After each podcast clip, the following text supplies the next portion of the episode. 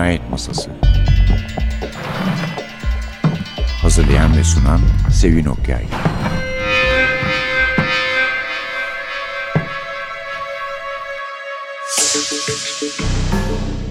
Merhaba, NTV Radyo'nun Cinayet Masası programına hoş geldiniz. Bugün bir Türk polisiyecinin kitabını, kitaplarını daha doğrusu ele alacağız. Kendisi de burada. Hoş geldin Kayahan. Merhabalar Sevin Hanım. Nasılsınız? İyiyim, teşekkür ederim. Kayahan Demir, Timaş'a yazıyorsun değil mi? Timaş'ta çıkıyor sende. Evet. Kitapları Timaş'ta çıkıyor. Ama bunlar ödüllü kitaplar. Hatta bir Poya 1 de var galiba değil mi? Poya 1 ödüllü. Evet. Poya 1'den de İstanbul Portresi isimli kitabım. Evet. Kendi alanında yaş grubunda diyeyim özgün bir eser olarak kabul edildi ve bir ödüle layık görüldü. Ne kadar güzel. Gençler galiba çok okuyor değil mi? Bu genç şeyinde fotoğraflar da gördüm. İmza günlerinde kuyrukta hep gençler vardı. Evet ya aslında şöyle hani genel olarak hani benim kitaplarımın yaş grubu hani Avrupa'da da young adult diye geçer. Genç yetişkin gibi aslında. Yani ortaokul öğrencisi de okuyor, lise öğrencisi de okuyor ama hani üniversite öğrencisi hatta çok daha hani 40'lı 50'li yaşlarında insanlar da gerçekten ilgi gösteriyor. Hani çünkü Tabii dil... canım 80'liler evet. bile gösteriyor. Ben göstermişim. çok teşekkürler. yani hani dili sade olduğu için aslında her yaş grubuna hitap ediyor evet. diyebilirim yani. Evet. Peki o zaman şimdi seni esas olarak da bir son kitabın için. Evet. Çağırdık. O da Pere Palas'ta 11 gece. Evet. Değil mi? Bir tane daha Pere Palas kitabı vardı ama. Evet o da Pere Palas'ta Gölge Oyunu. O ilk kitaptı. Benim evet. hatta polisiye anlamında ilk kitabımdı. Ama tabii içerikleri farklı. Evet ikisi de Pera Palas'ta geçiyor. Tabii ki oranın o otantik ortamında ikisinde de şahit oluyoruz. Yani ikisinde de başrol Pera Palas aslında.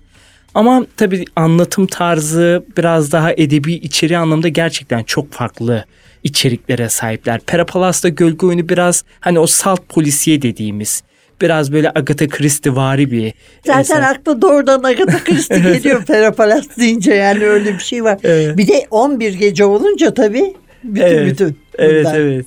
Agatha Christie çağrışımı yapıyor. Kesinlikle. Peki ikisinden birden söz ettiğin için söylüyorum. Sen yazar olarak o ilk çıkan kitabınla bu son kitabını okuduğun zaman bir fark, bir gelişme, bir şey görüyor musun? Değişme. Kesinlikle görüyorum. Yani çünkü yani insan zaten genel olarak yani yaş aldıkça ya da dönem geçtikçe hep sürekli değişen bir varlık. Haliyle kalemimiz de öyle aslında. Ve bu çok özellikle edebiyatta, yazarlıkta çok daha bariz, çok daha fark ediliyor. Hatta bir önceki eserimde hani yaptığım şeyleri yani nasıl bunu yapmışım diyorum. Yani bir önceki eserde bile çok fark ediyor ki hani Perapalas'ta Gölge Oyunu ile Perapalas'ta 11 Gece arasında 3 yıl var. Gerçekten çok ciddi teknik, edebi anlamda farklılıklar var ve biliyorum ki bir kitap, iki kitap sonra belki bu kitapta da çok Bunları farklı da şey şeyler bulacağım. Nasıl evet. yapmışım bunu diyeceğim. Kesinlikle öyle, öyle oluyor. Öyle. Yani bırakamazsın kitabı elinden. Yayın evine matbaaya falan gidemeyecek halleri geliyor. Yani çünkü her okuyuşunda bir şey buluyorsun ya. Kesinlikle. Diyorsun ki demek yani görmediğim şeyler de var yani. Kesinlikle. Bir de tabii insanın bakışı değişiyor. Zevki değişiyor. Onun da çok etkisi var yani. Hani daha önce beğendiği şeyi bu sefer beğenmeyebiliyor. Kesinlikle öyle.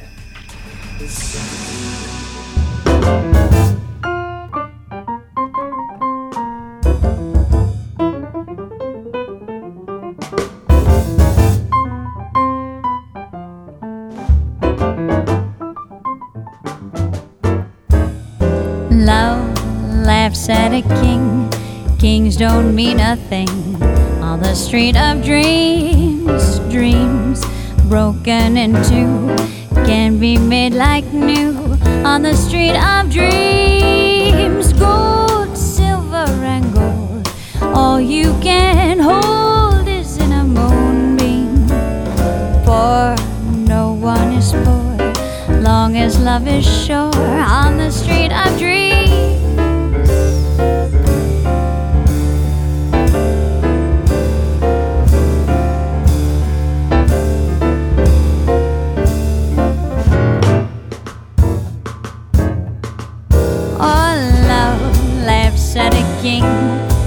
Don't mean nothing on the street of dreams, dreams broken in two can be made like new on the street of dreams. Gold, silver, and gold, all you can hold is in a moonbeam. For no one is poor, long as love is sure on the street of dreams.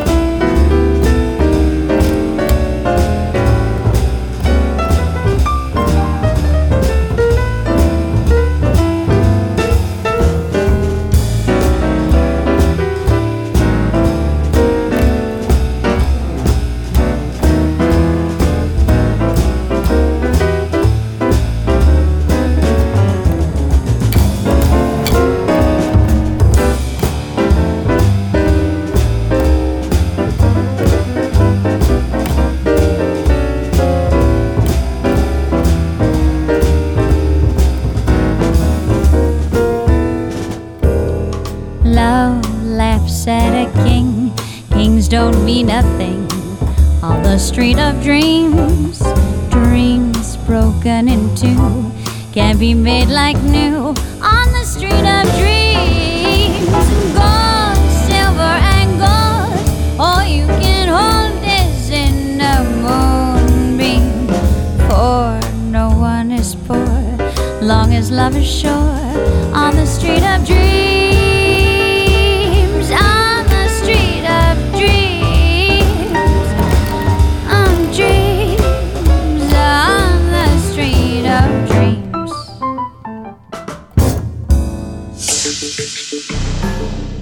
Efendim konuğumuz Kayahan Demir.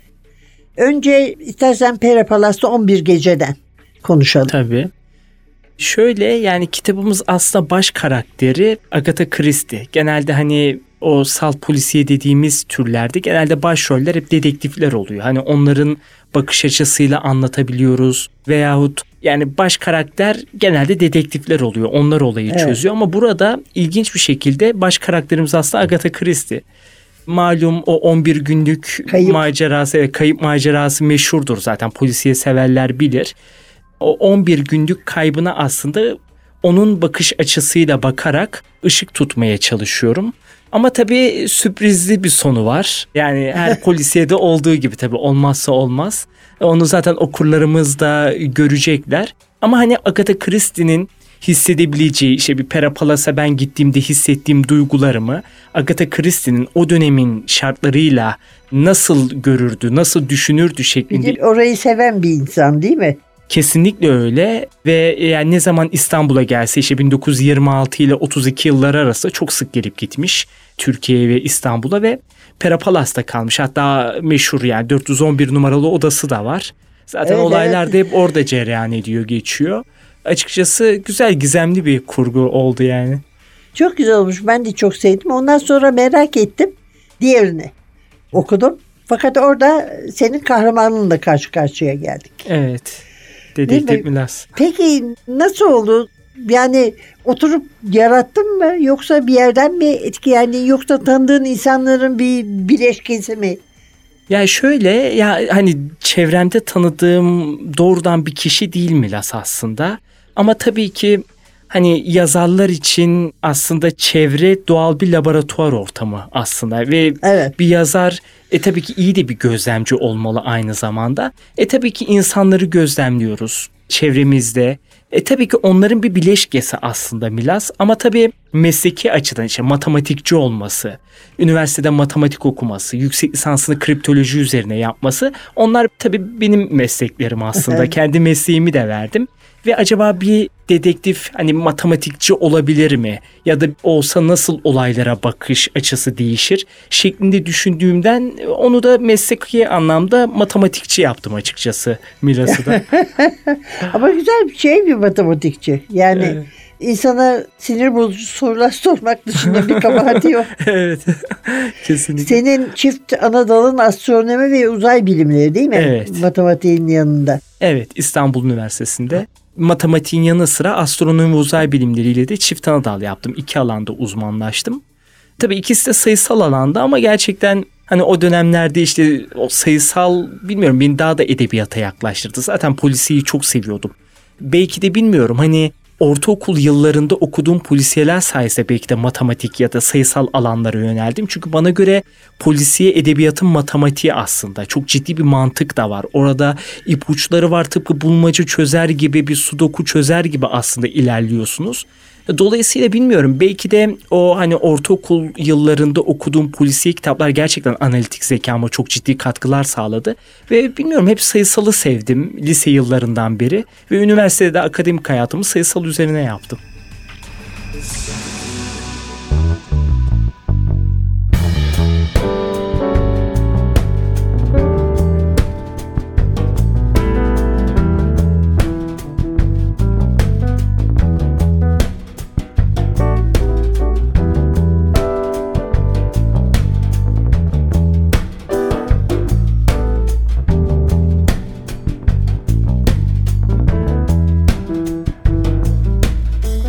If you go away on this summer day, then you might as well take the sun away.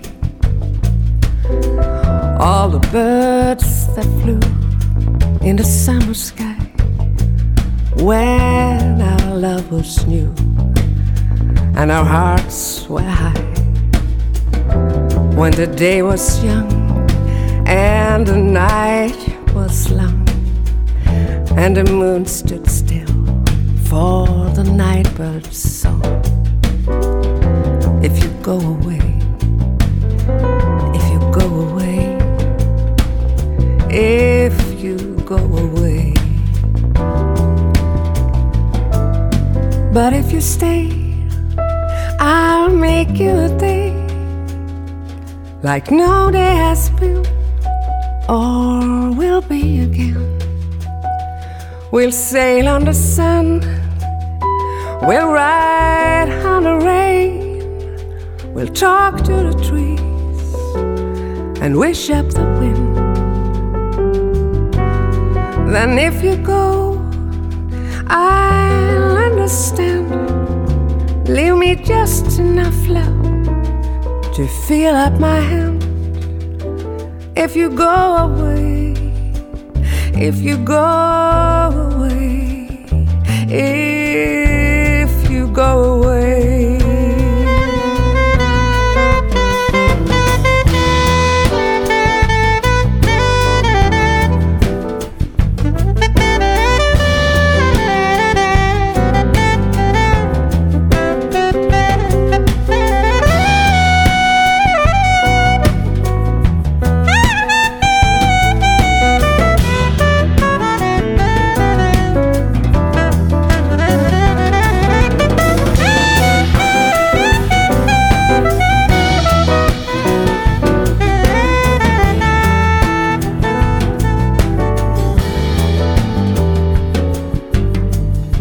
you go away, as I know you must, there'll be nothing left in the world to trust.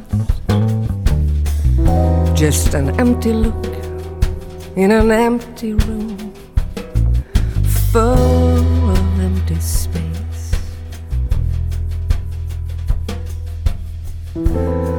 I'd have been the shadow of your dog if I thought it might have kept me by your side. Pera Palas'a gölge oyununda ne var? Perapalas'ta Gölge Oyunu aslında biraz daha evet yani hani 11 gecede Agatha Christie başrolde ama Evet. Perapalas'ta Gölge Oyunu yapı olarak Agatha Christie'nin romanlarına benziyor teknik Evet. açıdan. Yani salt polisiye dediğimiz işte hani katil kim sorusunun olduğu bir Evet. polisiye aslında. O da aynı şekilde işte Perapalas'ta hatta İstanbul Kara Hafta Festivali var. Siz zaten Tabii, tabii. konuk oluyorsunuz. Ben de yaklaşık bir 3 yıl kadar önce konuktum İstanbul Kara Hafta Festivali'ne. Orada konuşmacıydım. Açıkçası oranın o atmosferi, orada bir de uluslararası yani yabancı yazarlar da geliyor Avrupa'dan vesaire.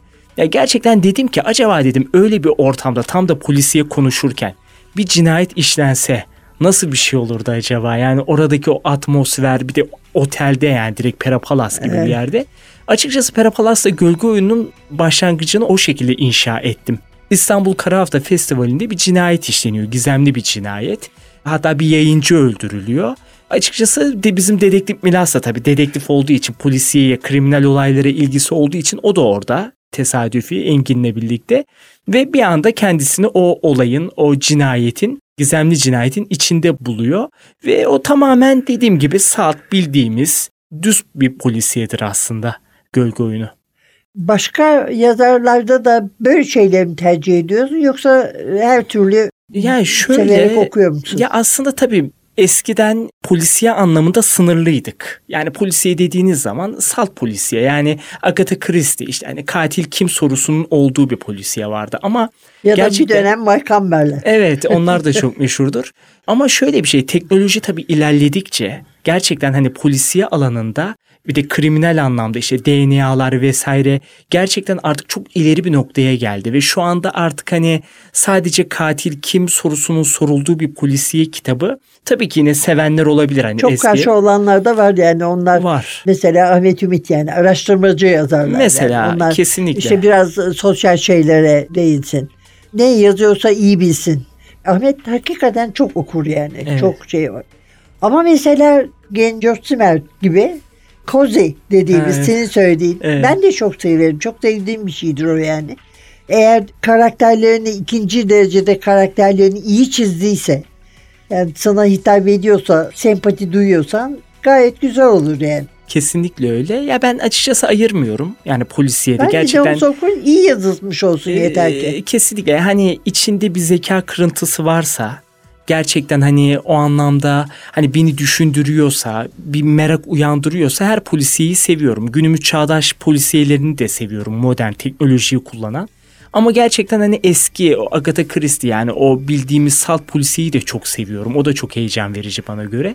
Yeter ki içerisinde hani o zeka kırıntısını göreyim yani. Hani onu bazı polisiye kitaplar var hiç düşündürmüyor. Yani hani hemen baştan da tahminde bulunabiliyorsunuz ve şaşırtmaca pek olmuyor.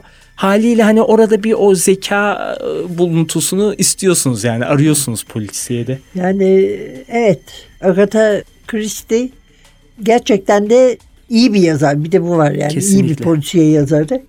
Onun için o hiçbir zaman basit olan tarafta kalmıyor. Hiçbir Bunda zaman öyle evet bir evet iyi kesinlikle öyle.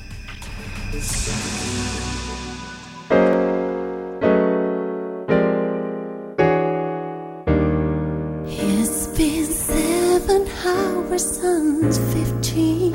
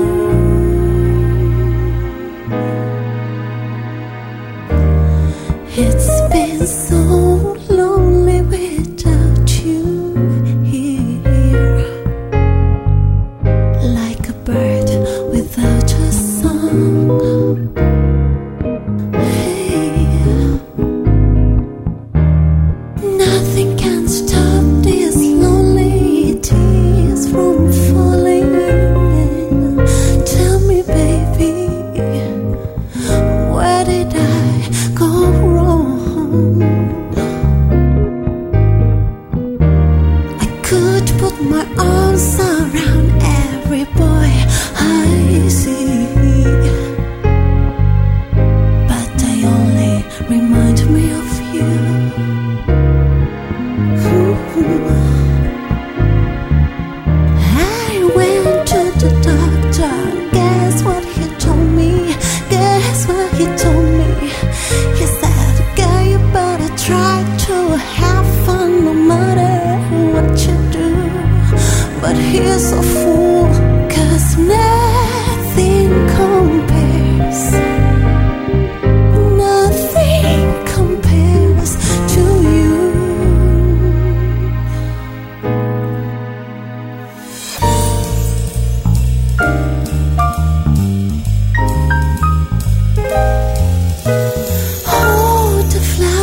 you planted, Mama,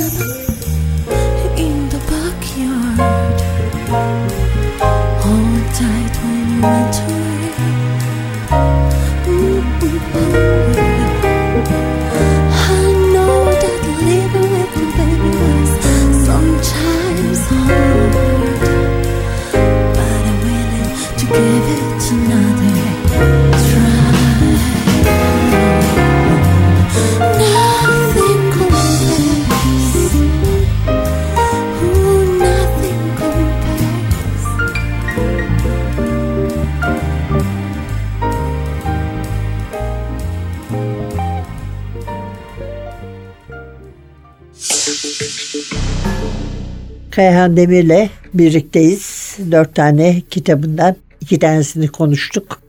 Şimdi iki tane daha var. Bunların ortak yanında Pere Palas değil, koleksiyon. Evet. Hafıza koleksiyoncusu. Öteki neydi? Evvel Evvel zaman koleksiyoncusu.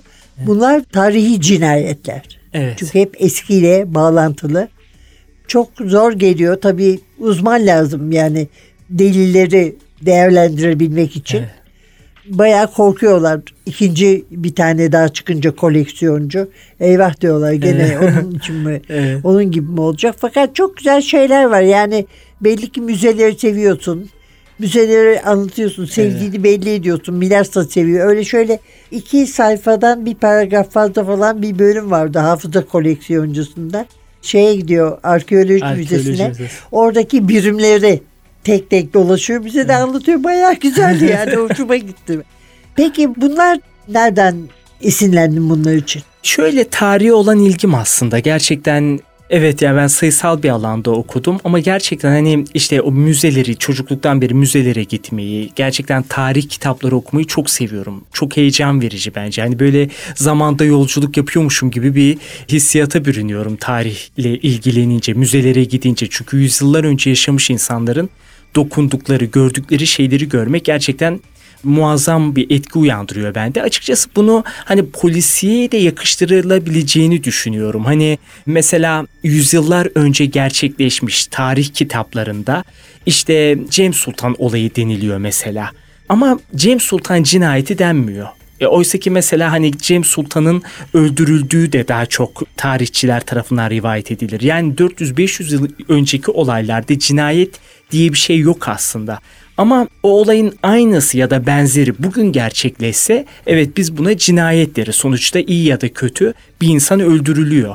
Dolayısıyla aslında ben o tarihte gerçekleşen o ve cinayet olarak anılmayan olayları şu an günümüzde biraz daha benzerlerini cinayet olarak yansıtıyorum ve bunu yaparken de hani genç okurlarımda olduğu için onlar da kitabı okurken müzeleri gezsinler. Belki ilgileri vesaire oluşabilir tarihe, müzelere. Ee, ona da bir vesile olması açısından aslında sevdiğim iki türü bir araya getiriyorum.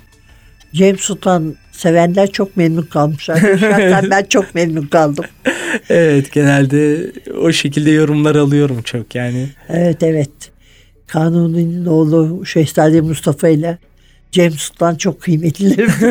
Bizim- Herhalde şey oldukları için yani kadir kıymeti bilinmediği için ikisinin. Ee, hem öyle hem de ilginç bir şekilde tarihte kaybedenler biraz daha sempatik, seviliyor. Genelde kazananların hayatları çok ilgi çekmez tarihte. Evet. Kaybedenlerin hayatları ilgi çekiyor. Ama bunlar bir de çok özü sözü doğru, cesur, Kesinlikle. e, doğru bildiğini söyleyen yani deminkinden aynı oldu ama ve hiçbir şekilde kendini kurtarmak için bile başkalarının dümen suyuna girmeyen insanlar. Kesinlikle öyle evet.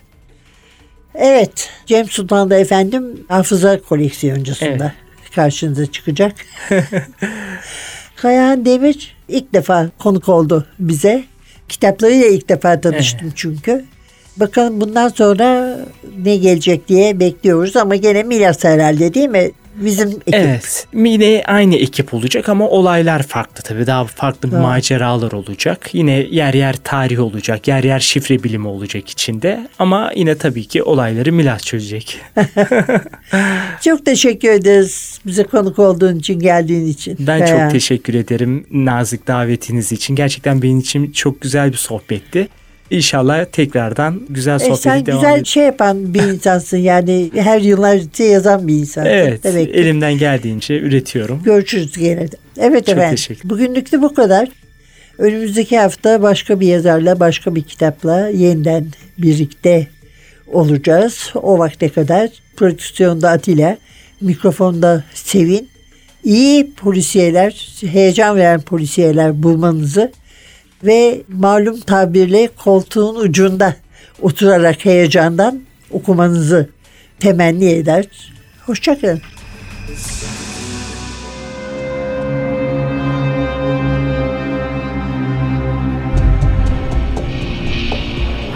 Cinayet Masası Hazırlayan ve sunan Sevin Okyay Cinayet Masası sona erdi. Programın tüm bölümlerini ntvradio.com.tr adresindeki podcast sayfamızdan dinleyebilirsiniz.